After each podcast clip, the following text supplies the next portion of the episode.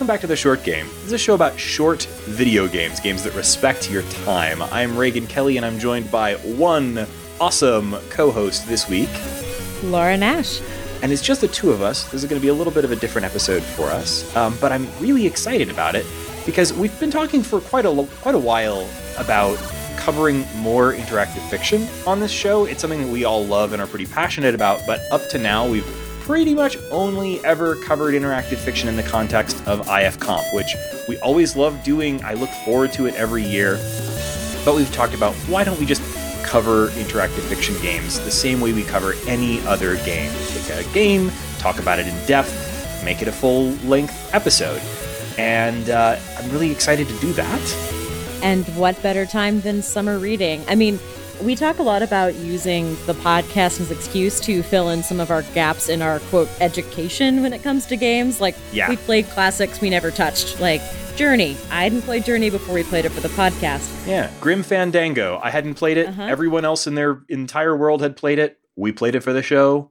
I loved it. There were things I didn't like about it, but there were a lot of things I loved about it and was really glad to play. And I probably wouldn't have played it if we hadn't played it together as part of the show. That's sort of what I like about this. And I hope that what our listeners like about it too, because I, I know we're always sort of, you know, I, I hope it's not just lip service that we're encouraging people to play along with us or to uh, to you know treat this as a sort of a book club. Yeah, and this is probably the best reviewed free game we've ever covered or ever will cover. Uh, it is Counterfeit Monkey by Emily Short, and what happened was um, there is a every four years survey that goes out to the interactive fiction community where they vote on the best games they've ever played, and Counterfeit Monkey hit number one. None of us had played it. Yeah, disgraceful. I I, I was honestly, when I saw that, I was like, I guess I really just have to do something about this now because uh, I've I've always wanted to play it. I, am a great admirer of Emily Short. I've played other games that she's done. I read her blog, pretty much everything she posts. Um, I think she's one of the really great thinkers in interactive fiction. Um, just really important in that scene, and it's a scene that's important to me, even though maybe I'm not the most informed person in the scene. I, I try to keep up where I can. Um, but I'd still never played this incredibly well regarded game. Um, can I give you a really like lame excuse for why that is? Sure. I don't like monkeys. I thought this was about oh. monkeys. I thought there were monkeys in it. oh, wow. so. Yeah. No, there's no monkeys in this game unless you well, that's a spoiler. So, what I will say is if you're listening to us talk about this and you've never heard about interactive fiction, uh, it is a game where you read. It is fiction that you can play with. So if you are a crossword puzzle fan, if you like word games, if you like Scrabble, especially this game, it's for you. It, it is a game about playing with language. So if any of those appeal to you and you've never played interactive fiction, use this as your onboarding. I will not uh, say that this is going to set uh, a absurdly high bar for you. like, I think that's true. Like it might set a really high bar, but like you're gonna have a fun time. Yeah. So if you've never played, try this one out. Yeah. So I, we've talked a lot about interactive fiction on this show, but I know some folks, if you're you know if you're mostly here for hearing us talk about like modern indie games or what have you, uh, they might kind of zone out or not be particularly interested when we start talking for three weeks at a time about IF Comp, and that's understandable. Um, but I think, and we've, we've, we've talked about interactive fiction as a concept before, but I think it's worth just spending a couple seconds on like what that is for the folks who, you know, might not be playing along.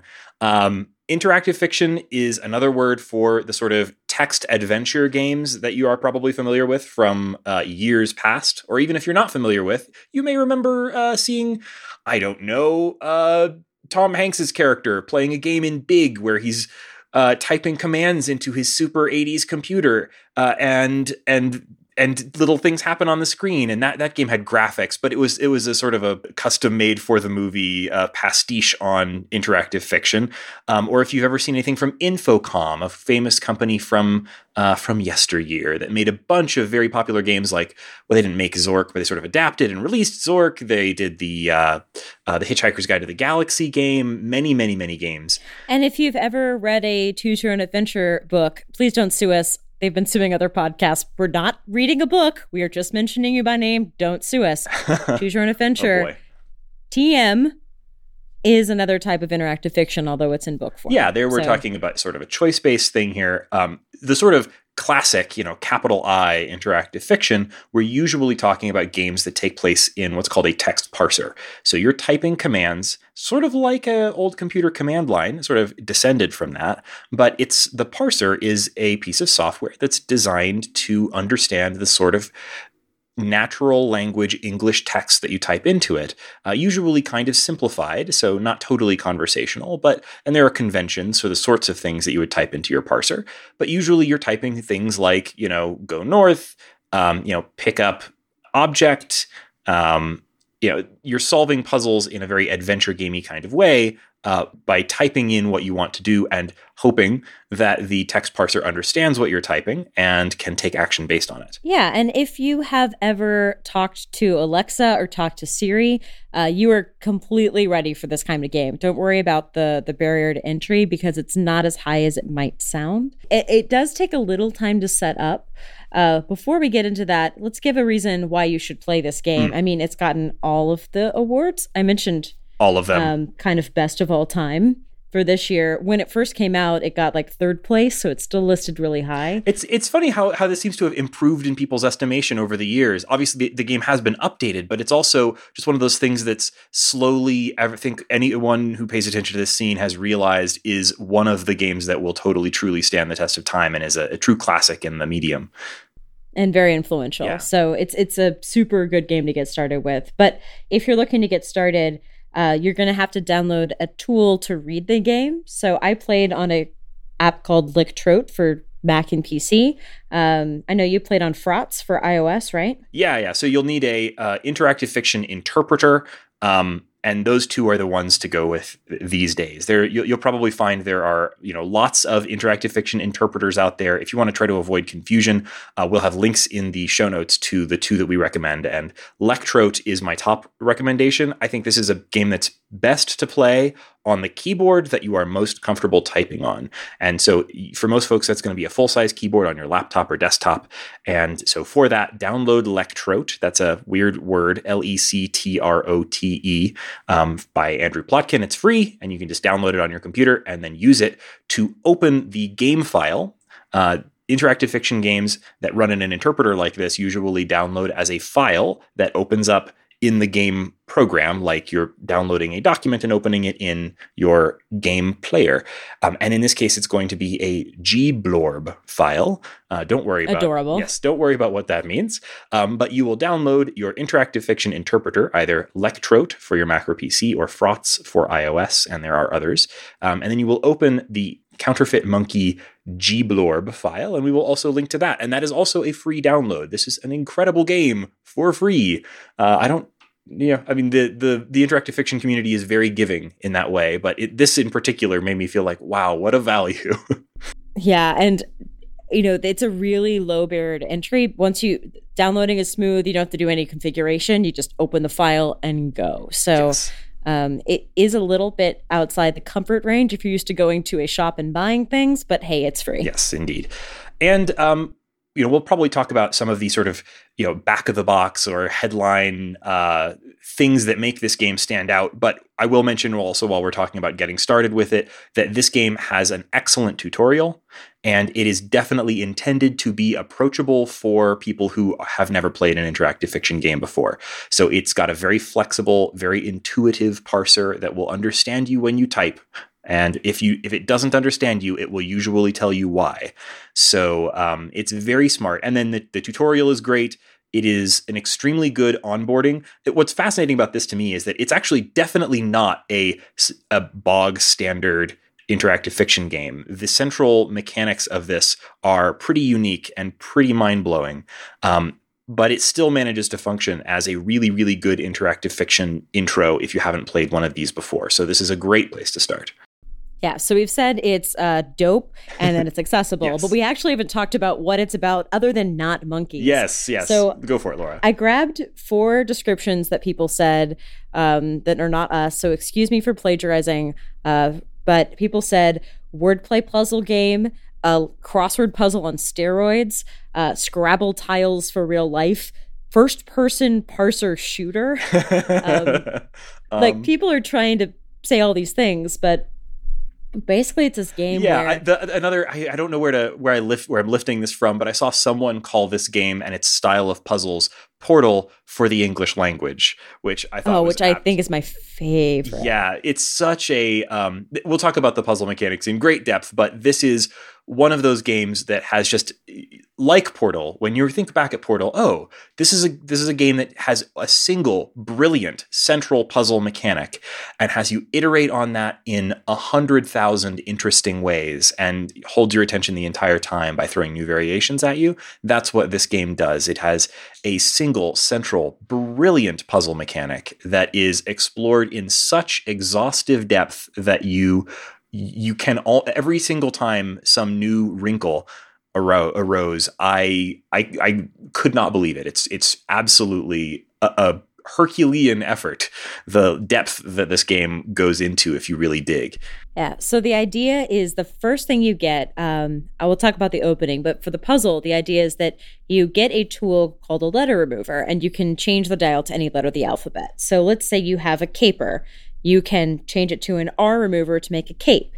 And you could turn it into an ape, but it's been factory limited to not let you make living things. So the first thing you do is you learn that you can change the world around you by taking letters out of words.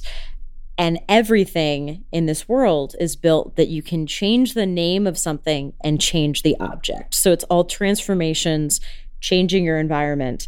But what makes it really cool is they tie this into the theme and the world around it. It's not just a puzzle mechanic, it's tied into your environment and the story. It's really brilliant in that way because this seems like this truly abstract kind of puzzle mechanic. Like take an object, remove letters from its name, or do other. Later on, we'll uh, we'll talk about maybe some other operations that you can do on the names of objects, and you suddenly change that object into whatever it is now named. Um, that sounds so cool but abstract, but uh, Emily Short is never uh, never satisfied with just a puzzle mechanic. She builds a world around that. So we this is taking place in uh, in the world of Anglophone Atlantis, and uh, this is a world where. At some point, I think in the 1800s, it has a history, and there's interesting details of that way, that backstory. They began discovering that we that they were not living in an objective reality; they were living in what is referred to in some places in the game as an observer consensus reality, wherein the language has great power over the actual physicality of things. And that history plays into the sort of nature of the setting. Anglophone Atlantis is a world, a sort of a world where the that the danger of that reality that that reality is shifting under everyone's feet has led to a kind of a police state run by uh, basically language pedants, um, and they're try they, who who are trying to restrict language in order to keep an orderly reality. And it's it's a really cool setting. And you, of course, are a revolutionary. So this has this whole feeling of a uh, espionage. It's a caper. It's a it's a heist in a way. You're trying to uh, to pull one over on the uh, the grammar Nazi uh, government of Atlantis. It's it's really a great theme and setting. Yeah, and you're trying to escape and to thwart all the bureaucrats and all of the police state trying to bring you down, but you're not doing it with guns, you're doing it with letter removers and trying to just, you know, you it's the kind of game where you don't take someone's gun, you transform it. Exactly. Um, and for example, um, back in the history of Atlantis, they say in 1822 it became independent because they shot a depluralizing cannon at all of the ships to make them one ship. Yeah. And shot that ship. so it's a game about being more clever and outwitting your opponents rather than beating them with firepower. And you're going to face people who have firepower. You've got to be smarter than them and wackier than them and sillier than them because this game gets really silly. Oh yeah, guys. yeah. If you can think of a silly thing to do in this game, it will almost always pay off, and not usually, not even often just with a joke. It will it will often be a really good path forward, and that's such so rewarding to to like look at this in, enormous possibility space. Think I wonder if this funny idea would work. You try it, and yes, it absolutely does. Uh, there's a there's a saying in the NetHack community. Um, the dev team thought of everything, and I've never played a game that made me like feel that more than this game. Like this is a true the dev team thinks of everything experience where there's a zillion things you can try and all of them will do something to tell you that yes, Emily Short did think of that thing and she had something funny to tell you when it happens or even just a really clever, you know, even just a very clever way of telling you no that doesn't work. It's always a wink to tell you, "Yes, I see you. I see what you're trying and I like it." I see what you're trying to I like it and it can nest just next to the ethical implications of whatever linguistic transformation you're doing, you can also spend a good five minutes trying to make the word fart to see what happens. the game lets you do both, and the game applauds you for doing both. And most games would not tonally accomplish, like, it, it just wouldn't expand to fit that. This game is like, I see you tried to make the word shit. I'm not here for it because it's too gross and you can't make a shit in the middle of the road but good job. I'm going to give you really good language to know that I saw you do that and I may not be here for it, but I get what you're going for. Yeah. And I also want to really, really highlight that, like, I was worried that this game would be purely silly because it does, you know, it does lend itself to silliness. The, the or pure a downer, to be honest. True. I thought it was gonna be a downer. Yeah, well, this game is is extremely well balanced in tone. It's uh, you know, it's got the the thrilling espionage side of it. It's got the funny, jokey wordplay side of it, full of funny surprises. And it also has a story that is very dramatic and actually like I mean this is easily one of the better stories and plots that I have run into in interactive fiction. It really has an arc to it and there's like ethical questions that are raised that are quite interesting and I, it's there are multiple endings which i'm sure we'll talk about a little bit at the end it's it's really got a good story eh, that, that really kept pulling me along even when i got stuck on puzzles which wasn't that often because it's you know it's a good experience in that way for for puzzle dunces like me yeah, it's got a really great hook. The first thing that happens when you open up the parser is it says, Can you hear me? You see that you're in a back alley and you say yes or no. And it turns out that you are no longer just you. You have combined with someone else. You yourself are a pairing of words, a synthesis, and is part of your escape plan. And you are talking to someone else, it solves that voice in your head problem because you're literally two people. So you have a person to talk to the whole game, which is great. Someone to disagree with you, someone to suggest things, kind of a built in, but it's not like, um, hey, listen. It's actually someone with their own brain and their own ideas. Yeah, yeah. Um, I, I love that. So you're you're we wake up as Alexandra, and it becomes obvious pretty soon that there were two people, Alex and Andra, who have been synthesized into a single person. And this is essentially your disguise. You're smuggling someone out of. So, uh, Andra uh, is a uh, essentially uh, like a smuggler, uh, almost a spy, but more of just someone who likes to smuggle things in and out of the very restrictive Anglophone Atlantis. Um, and she's helping Alex escape. And why is he trying to flee uh, Anglophone Atlantis is one of the sort of early and fascinating questions of the game that uh, it doesn't answer right away, but when it does, the answer is really interesting, like really interesting. So um, I, I really, really like this setup. And you're right, absolutely. It's great to have that sort of voice in your head because Alex is always there in your head talking to Andra, um, and they have very different ideas about some of the stuff that's going on in the game. So it gives you that sort of like multiple perspectives thing. It's really, really clever. Yeah, the stuck up UX term we use for this is the possibility space. I know it sounds like a yoga retreat, but hmm. um, it means that if you are stuck, especially in a conversation with someone, someone else uh, will say, Hey, I think we should ask him about this, or I really want to do this. And you are free to disagree. But if you don't have an opinion, you can go along. Uh, it's really nice to have that kind of bouncing off point, uh, which you don't often get in video games. And it's, it's sort of worth mentioning up here at the top before we dig in too much further that this game is inspired by a very famous interactive fiction game uh, from Infocom. Um, so there's a game that they did way back in the day called Leather Goddesses of Phobos. And I have played this game but I didn't remember. I mean, it's been years and years and years since I played it, and I, I don't think I actually finished Leather Goddesses of Phobos. So I'm not 100% sure where I, whether I ever ran into its T remover puzzle. But Leather Goddesses of Phobos had a puzzle in it where you had a massive machine, not nearly as portable and advanced as the ones in uh, in Counterfeit Monkey, uh, this massive T remover that would take the T's out of objects. And Emily Short thought that was a clever puzzle and started out by writing an example for so she uh, she was one of the folks who worked on inform 7 inform is the system that was used to create this game um, and many many others like it. And uh, so she started by trying to create an example for the inform documentation basically imitating that T puzzle the famous T puzzle from leather goddesses of phobos. Uh, but she found herself having so much fun with it um, trying to come up with clever ways to implement it that would uh, that would you know let you remove T's from a, a, larger variety of objects and maybe even remove other types of letters which is what this game ended up being um, that she decided to make it its own thing. And it became this absolutely massive game. Um, but that's fun because the game references that T puzzle from time to time. There's a point where you go into a museum and the the T remover from Leather Goddesses of Phobos is there. Um, and I just I, I really liked that that it sort of ties back to this classic work, but expands on it so massively that it's like you don't think about sort of like technological and stylistic advances in the range of text based games all that often. But this game is a massive step forward for games like this.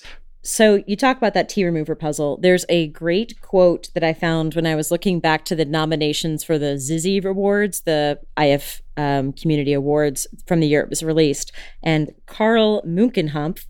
T- Sure, that's how you pronounce his name. Sorry, Carl. Uh, said Counterfeit Monkey by Emily Short takes a single puzzle and turns it into a world. So that's basically what she did. She took this idea about the T mover, turned it into a really robust puzzle, turned it into what are the logical implement like if you can do this, what does that mean for the world? Huge change. Yeah, yeah, it's a huge change. And, and so some of the things that so Emily Short on her blog listed out things that if this game had a box, and it doesn't because it's free and you can download it from her blog, but uh, or we'll have a link to uh, also other places on the internet where you can download it for free. But if it had a box, uh, she listed out some of the things that she would have put on the box as sort of design or you know selling points, and I think th- some of these are are good Good things to note if you're considering playing the game. Um, first, she says that this game has a tutorial and merciful design and multiple solutions for those who like their puzzles gentle. And that's absolutely what I found with this. You know, there's almost always two ways to approach a puzzle in this, and sometimes many, many, many more than two. Um, you know, there's you know, you have sometimes a very, very large inventory um, that you're carrying around, just like a massive backpack full of crap.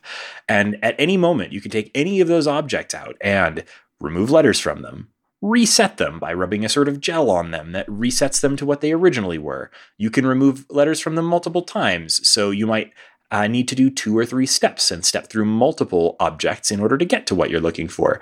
Um, and everything in the game has like if you think it ought to be able to do x or y it probably can.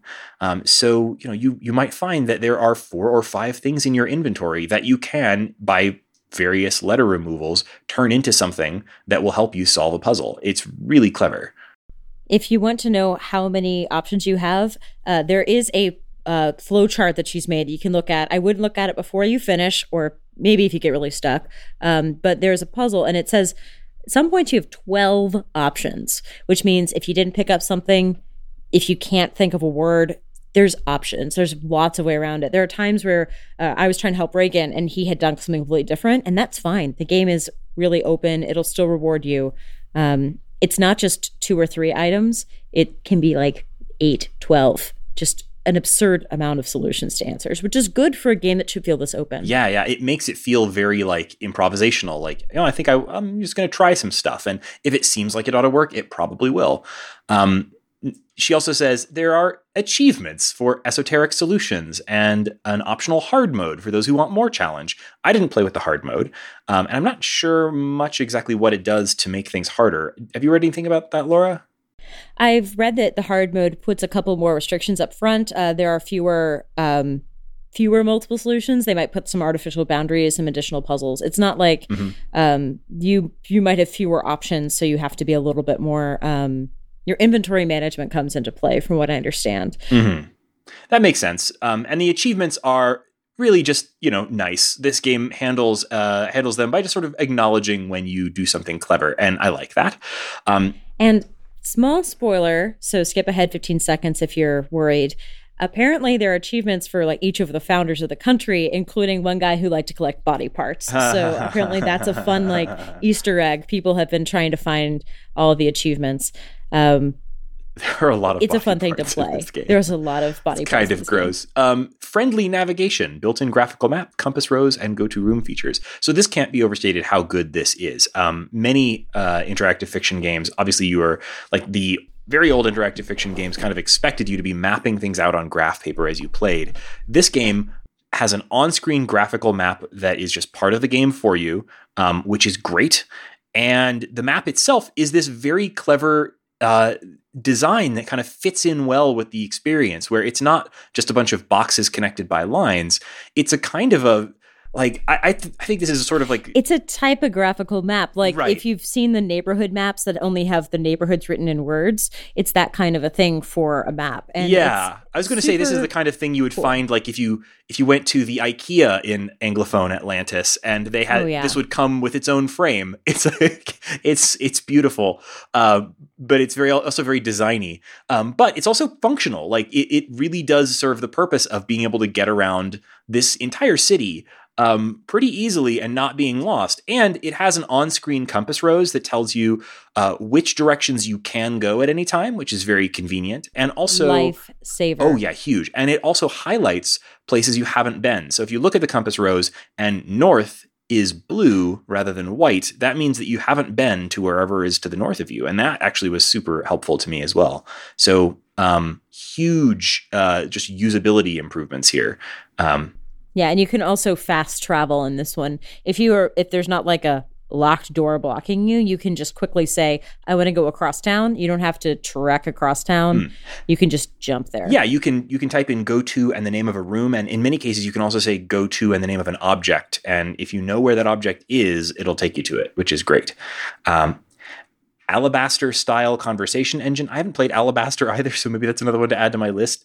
Um, you can talk to people. Yeah, yeah. Basically, it's got a nice, uh, nice conversation engine. I think the main thing that that I uh, I liked about that.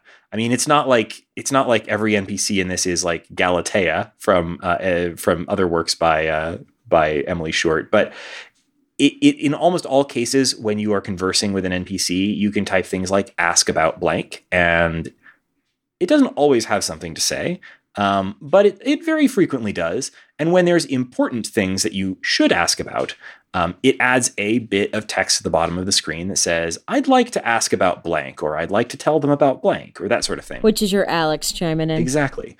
I'll also say that uh, she claims there are roughly 100 locations to explore, which sounds enormous and it does feel big, but uh, the original estimate was eight to 10 hours for an experienced IF player to play on easy mode. For me, it was more like five or six. And I think that's because she's done a lot of updates to make this more accessible so you don't get stuck as often. So I won't think, I don't think that it, it's not necessarily experienced interactive fiction player. I'd say, like, if you've done linguistic puzzles before or you just play, you know, do crosswords, you're probably looking closer to five or six, despite 100 locations to explore. Yeah, I, I, think I think that's about right. I think five or six was what it took me. I think I spent maybe two hours a night on this, playing it, um, you know, over th- three nights over the course of a week. Um, it's it's also pretty easy to pick up and put down, which I sometimes have trouble with with uh, interactive fiction. You know, if, if, I forgot what I was trying to do, we didn't mention it up top, but there's a goals feature in this game, which is so mm-hmm. helpful. So, you know, if I was coming back to this game after a couple of days, you can type in goals at any time and it will list what your current goals are. Um, they're not like, it's not going to tell you like go to X spot and do X or Y thing. The goals are fairly general, but they're enough to remind you of what you were trying to do. And it's a huge help. Yeah. So the joke in uh, our Discord, formerly Slack, was that if a game said open world, that meant that it was not a short game. And I feel like this game has a bit of DNA in that your inventory can get massive and you can do so many mm. different things and you can transform in so many things that, like, it feels like you might have 30 objects in your inventory that can be transformed into 900 things. Like, how on earth is that a short game? Well, they put really smart, like, you don't feel like you have limitations. You can play and you can be creative and mess around with stuff, but uh, you also can kind of limit a little bit of the activities because you, you use it for a puzzle, you move on. It feels very kind of puzzle driven. You have goals, you have things to do. It's you can spend hours and hours playing and having fun with your inventory, but there is a drive to move forward. There's goals, there's a place to go. Um, you can play as much as you want in the sandbox, but there is something on the horizon that's a lot more interesting. You'll get new things if you keep moving forward. So I think it's a really good mix of openness and drive. Totally, yeah. Uh, there's so much about this game to admire. I, I, love how like totally free it makes you feel as you're moving around. The, the city is is massive, but it, you never feel lost, and your inventory is just absolutely gargantuan, but you never feel totally overwhelmed by it. it it's just it's just extremely open and just really feels like yeah, you're always moving forward. You're always doing something useful. So, something I read afterwards that she wrote a little bit about her development, uh, she wrote a lot about making a fair puzzle, which I think is one of the tricks here because we talked about a lot of solutions, but uh, we've all played games with lots of solutions that none of the solutions are clued or the solutions are really hard to fill. And like you just kind of we've played those adventure games where you're just pointing and clicking on everything in the inventory, hoping something will match. Mm-hmm. Um, and she talked about there are three kinds of categories of puzzle. So the first one is you know what you have to change, but you don't know what exactly. So like you might need to make something smaller, but you don't know, okay, what word, like looking at this word, how can I transform it into a smaller object? You do not know the name of the object, but you're like, I have these this thing, these like this world, this area in front of me. I need to change it. Limited words, but they could be transformed into anything. So still an openness, but a limitation. So she also lists uh, puzzles where you know what you need to create, but you don't know what from. Uh, so, for example, uh, needing to get some oil, but not knowing what the source of that will be. So then you're kind of hunting either through your inventory or through the spaces that you're in to see if there are any objects that you can remove letters from to get the thing that you want. And those are very clear and and I wouldn't say they're not easy puzzles because they're often you have to go through several steps. Um, what makes those puzzles particularly interesting and challenging is that maybe I need to get that oil, but the object I have that can be turned into oil isn't just one letter off from oil, maybe it's three or four letters off from oil. And I need to figure out steps intermediate to that to get my object from uh, you know whatever it is down to that object with fewer letters um, but you can't just you can't remove multiple letters at a time and every step has to be an actual word. Um, so that makes it very challenging but it also is a pretty clear type of puzzle and i thought those were the, probably my favorite. Yeah you can't just go from cable to cab. You could take the you can't like take the e off because cowl is not a word. So you have to be really clever about what letters you remove in what order. Mm-hmm. um, which which adds a little bit of uh, extra challenge to it and the last one is you might just know like i need a thing that makes noise. I need a thing that is blue. Like i'm you're just trying to get something that suits a general category.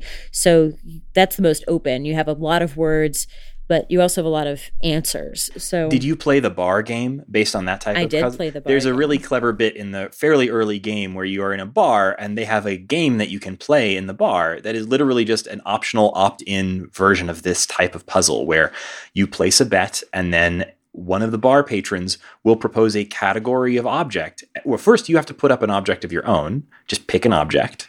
And then one of the bar patrons will put up a category for you to transform it into. So maybe you've pulled out an apple and someone at the bar will say, make it a liquid. And then you have to figure out how to take your apple and turn it into. Uh, I don't think this is a spoiler too much because they won't. Don't don't spoil this one, but Okay. just turn it into a liquid. Yeah. you guys can play along at home. You can maybe imagine. I imagine. don't think that one is optional. I think you have to get. I think you have to solve it, but we can talk about that one later. Sure. Um, Yeah. but um, basically, she's like, if the puzzle she wrote didn't fit into one of those categories, she axed it.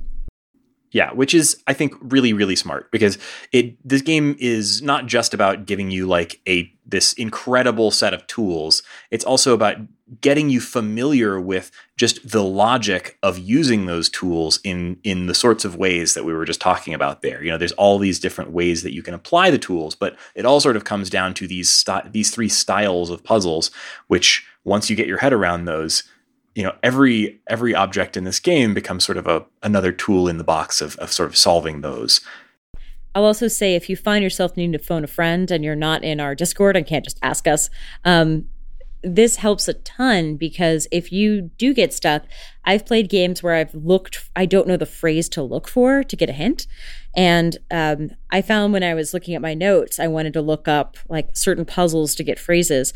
You can, you know, you could Google bar puzzle or like liquid, or but even more explicit, you could say counterfeit monkey thing that makes noise, and it will bring you straight to an Invisiclue's hint on that. So I'm not saying every single puzzle problem you might have is going to be covered, but because she's so explicit about what kind of thing you might need, it's a lot easier to find a hint if you need it. yeah although i mean i i will also say that my favorite thing about playing this game this time was that Laura and I were together on Discord and we were using Discord liberally along with their spoiler tags to sort of ask each other questions and make up our own Invisiclues as we were uh, working our way through it. So if you aren't on our Discord uh, and you want to play this game and have somebody to chat about or need a hint, uh, get in touch. Laura is excellent at giving hints on this game that don't spoil the experience but help move you forward.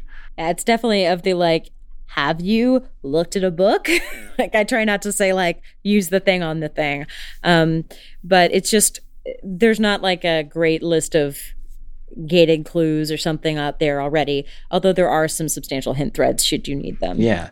So, do we want to have a spoiler break on this episode? Are we going to talk spoilers at the so end? I, other than saying that yes this is a meaningful plot and it is fulfilling i don't think we should spoil the plot but we are going to talk about some of our favorite jokes moving forward Yeah. so if you want to experience all the weirdness in its entirety and you don't want to know any of the possibilities that open up drop now um, I, I consider this a light spoiler break where we will not talk about any major puzzle solutions but we might say like this was hilarious and it might be anywhere in the gameplay yeah, yeah, and we're not going to talk too much about like the specifics of the plot or anything either. So, um, yeah, no, no direct spoilers here, um, but we are going to be talking about some stuff that occurred in the game, and so if that is something you don't want at all, uh, now's the time. Um, I there are so many good jokes in this game, like so many little clever like. Emily Short thought of everything, and half of the things she thought of, she thought of some really funny things to say about it or amusing ways to have things play out. Just really funny. Um, do you have any favorite jokes or funny moments that seem to sort of emerge out of it? Yes. So I think one of the first things I did, um, so you, at a certain point in the game, you've had these limitations on your wand. Mhm. And uh, I believe That's limitations are made to be removing wand, broken. basically. Your yeah. letter removing wand. And uh, it, uh, it's fun because people in the past apparently, when this game came out, didn't assumed those limitations would never be broken. Right, because I mean, if you're thinking about like making a game like this, like the the idea that you know the, the idea that you can turn any object into any other inanimate object is already such a massive possibility space that like it, the idea that those restrictions of you can't create an animate object, you can't create people or A animals, living thing. seems just or like that you can't thing, create right? abstract concepts makes sense because who wants to write all of that text? Well, the answer is Emily Short wants to write all that text because she did, and you get the answer to like you unlock you you go hack your uh, letter remover, and the first thing I did was I look at my inventory, and right at the top is a ball, and I was like, I'm gonna remove the B and create. Oh all no!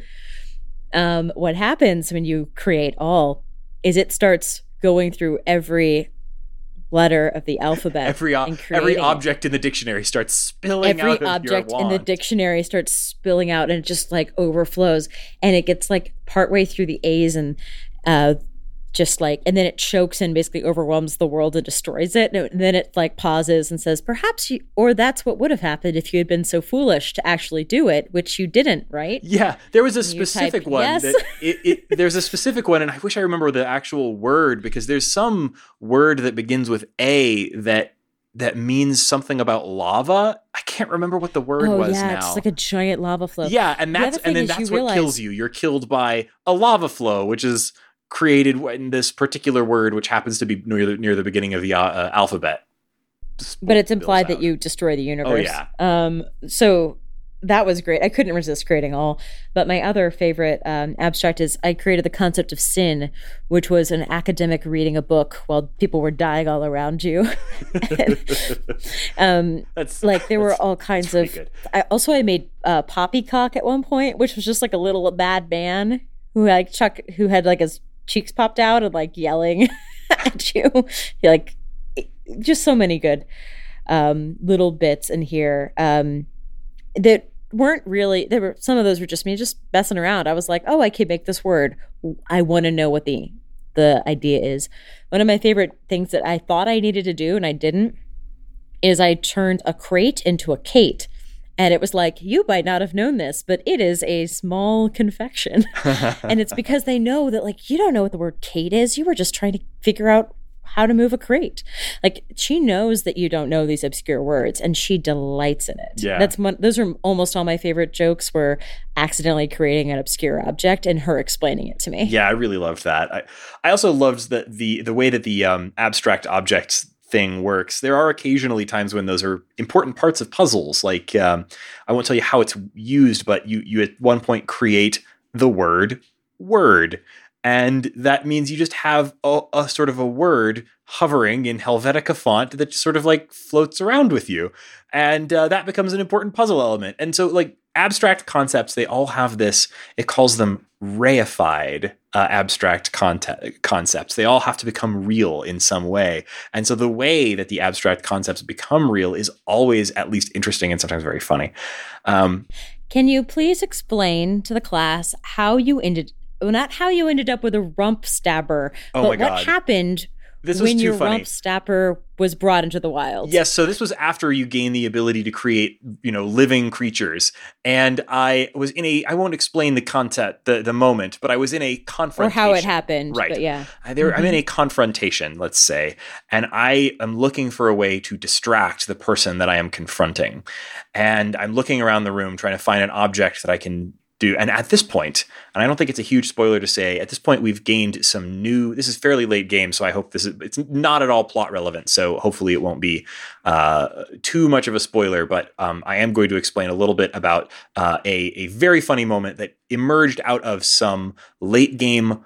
Um, powers or abilities that you gain that are uh, so if, if this sounds like something you don't want to hear about, go ahead and skip forward a little. Um, but at this point in the in the game, you've gained the ability to anagram things. So uh, I have a device that can turn an object into an anagram of itself, and I had a lot of fun uh, shooting everything I could with the anagram device. And most of the time it would come up with nothing at all. Uh, but because sometimes these things have quite long or complicated names and there's no good anagrams for them. But there is on the desk behind the person that I was confronting, there was a rubber stamp. And so I thought, well, might as well try. And I shot it and it became a rump stabber. And what is a rump stabber, you might ask? Well, it's a devilish looking little man with a, a switchblade knife who then proceeded to, for several turns, every time I would take an action, it would say the rump stabber is trying to get a good position behind you. and, the rump stabber is is attempting to move around behind you. And I was hoping, I was hoping that the rump stabber. I decided let's see how this plays out. I was really hoping the rump stabber would get at the person I was try, having this standoff with, but no, the rump stabber came after me. And so eventually, finally, the rump stabber worked his way behind me and stabbed me in the rump, and I died. And it was just. died with a switchblade in your ass. I know. And it's just it's just such an absurd little thing that like there's no plot reason for the rump stabber to be there. Um, there is no uh, there's no uh, significance to it other than that it's a very good joke, but it was a great joke that just emerged naturally out of that situation. And I was really hoping that it was the solution to a puzzle, but it was almost better that it wasn't because it was just this absurd little thing. Like, oh man, I was it was such a great discovery. And it's a game where several times I made something because I thought it was funny, and then three rooms later, it was the solution to a puzzle. Oh yeah. I was like, oh okay. Yeah, um, yeah. Because I thought it would just be really funny to see what happened if I did this, that, and the other. And there's, I mean, there's a lot of Easter eggs here too. Like, uh, you get a power of a monocle that can look through, like, show the real version of things. And you go in a church and it just goes haywire. Never figured out why it's going haywire. Would love to find out maybe in hard mode someday, but it's not just funny jokes, it's also like just weird, mysterious stuff that you could probably dig into, but I couldn't solve it, moved on. Wasn't yeah. important.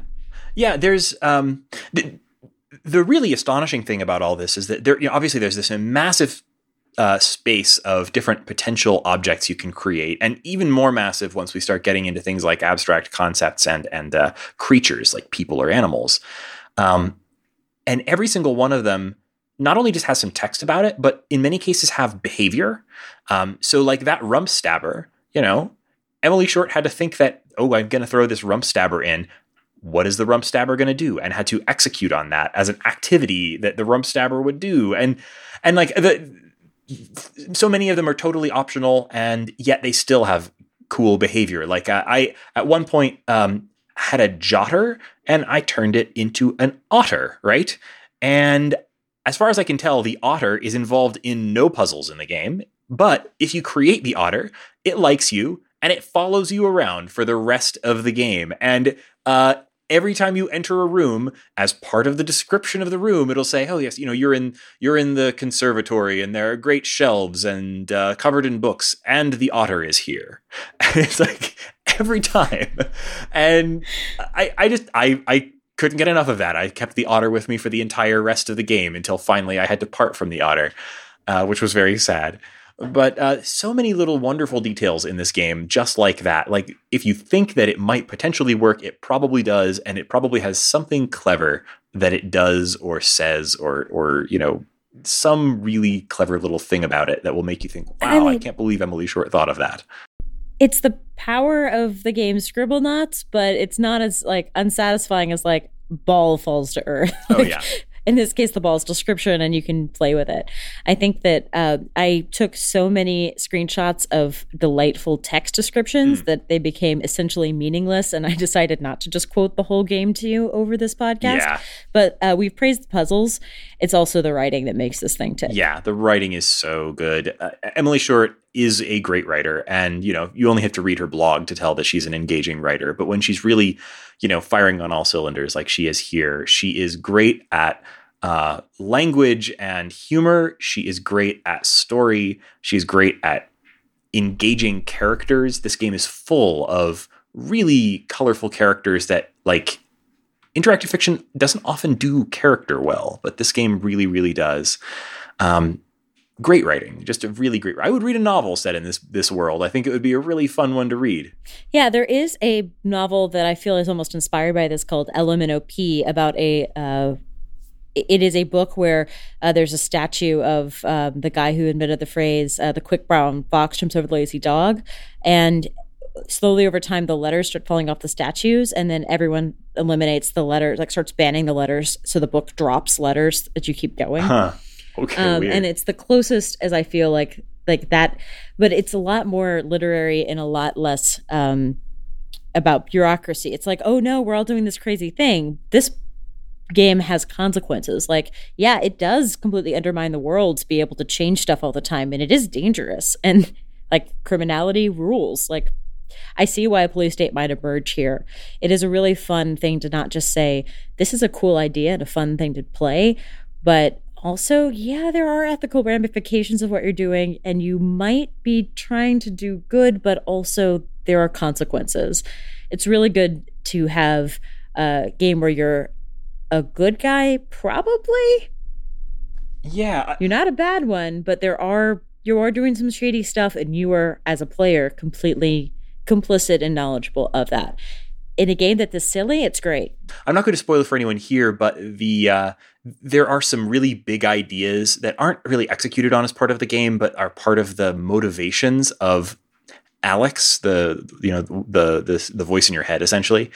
Um, Alex's motivations are so fascinating and so sort of grounded in the uh, in the sort of ethical questions that this world and the way that it works raises it's just fascinating. Like there there's so many like cool thought experiments included in this, some of which are part of the game and its and its puzzles and plot, and others that are just sort of like out there on the periphery, these ideas that the game raises to have you thinking about like, well, that seems silly, but what if? What if? Oh, that would be really interesting.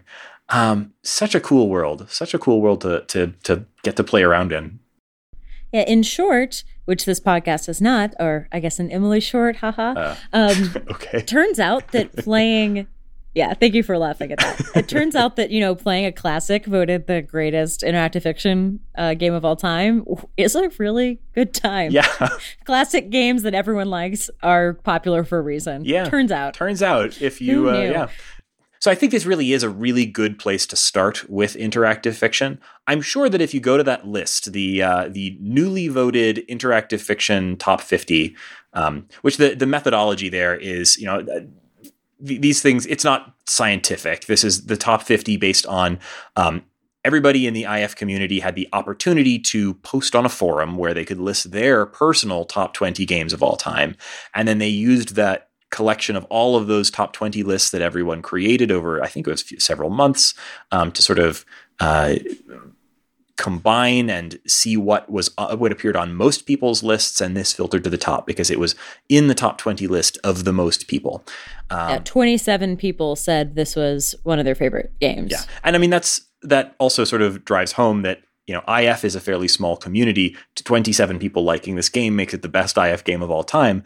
That's the thing about interactive fiction. It's a it's a you know uh, medium that is its own community. It is a tiny little corner of gaming that I dearly dearly love, and I hope that you will too if you aren't already sort of deeply embedded in the IF space. Like, give it a shot. This is it's it's such a cool little community. Um, they come together Very for welcoming. this stuff like voting on top lists and voting on uh, you know awards every year, voting on things like IF Comp, um, and it's just it's amazing that such a tiny but dedicated community can produce so much good stuff every year, and some things that are just so astonishing. Things like Counterfeit Monkey, and I mean. I, I also will point people back to the Wizard Sniffer, which we talked about last year, mm-hmm. which uh, won the last IF comp we discussed on the show, and things like that that just feel like these perfect games, just truly yeah. perfect. And if you have uh, gotten through this game and are looking for more, we did cover several of these games during our IF comp coverage, mm. especially some of the recent ones. Uh, Wizard Sniffer is definitely on that list oh, as oh, well. So if you want to go back and listen, yeah, there's uh, maybe uh, some Me, recency Wizard bias Sniffer. involved here because there is, you know, recent fine. games tend to show up on these lists because people are thinking about them. But honestly, yeah. I think if they do another one of these in four years or heck, in you know. Uh, 12 years this will the, the wizard sniffer and this will probably still be on people's lists yeah, absolutely. And uh, if you somehow have listened to the end of this and are still like, I don't know if I'm sold on IF Comp, which what have you been doing with the last hour? I'll say this game community also really writes about the mechanics and the, of game design. So if you're ever interested in learning about how these games are made, there are a lot of articles and a lot of information if you're into mechanics. So, kind of scholars of games, this is definitely a category to check out more. Yeah, IF people love words and they love to write about games. And they are, you know, very often like Emily Short is a great game creator, but she's a great writer about her own work and about IF in general. Um, and that's common, I think, in the IF community is people like to talk about the ideas behind and the the execution of these types of games. And interactive fiction is a bit of a test bed for uh, for narrative and puzzle and other design elements. You know that people can create these big ideas in interactive fiction and execute on them that you'll see 10 years later showing up in, you know, larger, more commercial works. So it always feels a little bit like you are getting a look at the future. Now, this game came out in 2012, so this was the future then, and uh, it's I think feels still like the future now because I don't think we are seeing this style of uh, of this kind of thing uh, in this this feels so native to interactive fiction. It'd be so impossible to do something like this in any other genre. But anyway, it, it, interactive fiction is is such a wonderful community and wonderful sort of medium because it just allows for these new big ideas to be executed on easily and iterated on and talked about in depth and it's just so exciting. So play interactive fiction, do it. Um, um yeah. So this game is making me happy, but what else is making you happy, Reagan? I feel like I'm going to be sort of repeating myself a little bit here because several weeks ago, I said on the What's Making Me Happy segment that I was excited about buying a Neo Geo. Um, but at the time, I didn't actually have it working yet. But this week, I got all the pieces and parts that I needed in, including some that I was waiting on to ship from China and things that I was waiting on some uh, helpful people on the internet to literally build for me and then send to me. And I got everything in and assembled it all. And now I have a working Neo Geo setup. And I will say, just so that I'm not repeating exactly the same thing, um, because of that, I've been going through a bunch of Neo Geo games that I haven't played before. And I found a new one that I really am just having an absolutely great time with. It's probably not a truly great game, quote unquote, but it's super cute and fun. It is called Captain Tomaday. And I've been playing Captain Tomaday this week. Captain Tomaday is a shoot 'em up where you play as a tomato that falls into a vat of sciency fluid and turns into a superpowered living tomato that can fly and has detachable arms.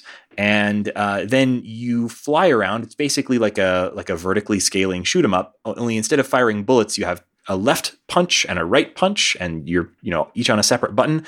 And so you are flying around, firing your detachable arms and hitting uh, objects. And usually the, the enemies are like also little weird, you know, mundane objects like forks and spoons come to life, that kind of thing. So it's a truly fun and great game. I, I 100% recommend that if you uh, if you have a way to play Neo Geo games, uh, this is a lesser known one. I haven't seen this one come out on the Switch, for example, but I'm having a lot of fun with all of the Neo Geo stuff. And uh, especially uh, this week anyway, uh, Captain Tomaday trying to do a one credit clear on that one. I don't think that's probably going to happen, even with it turned down to its easiest setting. But it's uh, it's a lot of fun and cute. Uh, Laura, what's making you happy this week? So I am uh, currently visiting a family at my husband's parents' beach house, and that means my brother, sister, sister-in-law, niece, and nephew uh, my other sister-in-law. Everyone's here, and it's uh, we played the tonight earlier uh, the game Telestrations, which is a Pictionary uh, telephone merger, and you we are using a nice pretty box version of this, but I've played it at uh, work with post-it notes, hmm. and what it is is you uh, get a word or phrase, and someone writes it down passes the card or notebook to the next person. They look at the word, uh, flip the page, draw the word pass it to the next person. They look at the picture you drew, try to guess what you drew, pass the word over. The next person draws the picture, and it goes on like this in this Pictionary guessing telephone game until you get to the end uh, already tonight I drew what I thought was a stellar water buffalo. um, I drew a glass of water plus a, a, water buffalo. I passed it to my husband, who looked at it and thought I drew a bean yak, and he was like, "Bean yak isn't a thing," so we just wrote the word yak, and then that went to someone a drawing of someone puking. So you can see how this gets out of hand extremely fast. Um, I also think like uh, triplets ended up being like pregnancy ended up being alien. Like we think we're good at drawing, but we're not. And it's a really, really fabulous party game, cheap as hell. Um, and honestly, if everyone's like not really sure if they want to play a game or for how long, and everyone's feeling that kind of after dinner malaise where they would like to drink a glass of wine and laugh, yes, but also like have a little time to be quiet for a second Telestrations is a great game. It's got that match of quiet and uproarious laughter that is a hard thing to fill. That's great. Um, that and it sounds so simple that you could play it just you know literally anywhere. It's like uh, and it expands to fill the space. So, like, when I played it, as I said at work, it was supposed to be like killing time before a holiday party. And then people later in the holiday party got those index cards back out and got, you know, completely blitzed and turned it into a drinking game. Mm. Do not recommend that, especially not with your family. But uh, uh, my sister also said there is a dirty words version of this that she has played at many bachelorette parties. Ooh, okay. Should you need that? Perfect. Well, thank you so much for joining us on this episode of The Short Game. Uh, our show is supported by Patreon, uh, and so uh, if you aren't aware, we mentioned it briefly early in the, earlier in the episode. Uh, all of our patrons or supporters at any level get access to our Discord, which is a great way to chit chat with us about the show. Uh, we keep uh, channels on there to chit chat about any episode that we've done, at least since we started the Discord. Um, so you can go back and talk about Counterfeit Monkey with other folks who will hopefully be playing it along with you, or at the very least with us, where we can offer suggestions or hints. Laura, like I said, is great at hinting uh, without giving things away. Thank you, Laura. Very much appreciated. Um, so, if you would like to support us, uh, we would very much appreciate your support at patreon.com slash the short game, or you can go to www.theshortgame.net and click the Patreon link at the top. Um, supporters at the $1 a month level or higher get access to our Discord. Supporters at the $5 a month level get access to the Discord and also our sincere thanks. we are actually coming up with things to do for higher level Discord tier, or excuse me, higher level uh, Patreon tiers. If you have thoughts about this matter, let us know. Uh, you can also get in touch with us at www.theshortgame.net, where you'll find a contact form. It's a great way to let us know about short video games that you are playing or that are coming up and you think are interesting. Um, and uh, you can also find us on Twitter at underscore short game. You can also find me on Twitter. I'm at Raygan K. That's R A Y G A N K. Laura, where can people find you? You can find me on Twitter at Laura J. Nash. Laura J, just the letter, Nash. And listeners, thank you so much for joining us on this episode of The Short Game.